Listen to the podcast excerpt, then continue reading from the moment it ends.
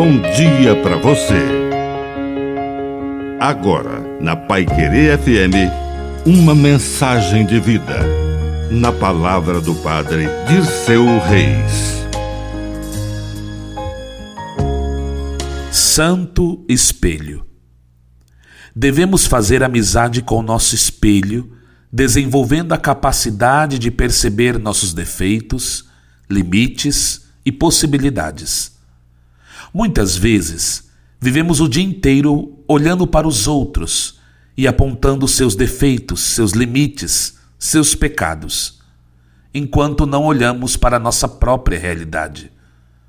E Jesus ensina que é preciso, primeiro, tirar a trave do nosso próprio olho para depois ajudar o irmão a tirar o cisco do seu olho.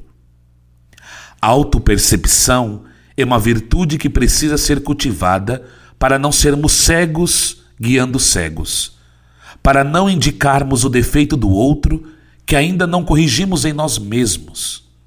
Dai-nos, Senhor, a graça da autoavaliação.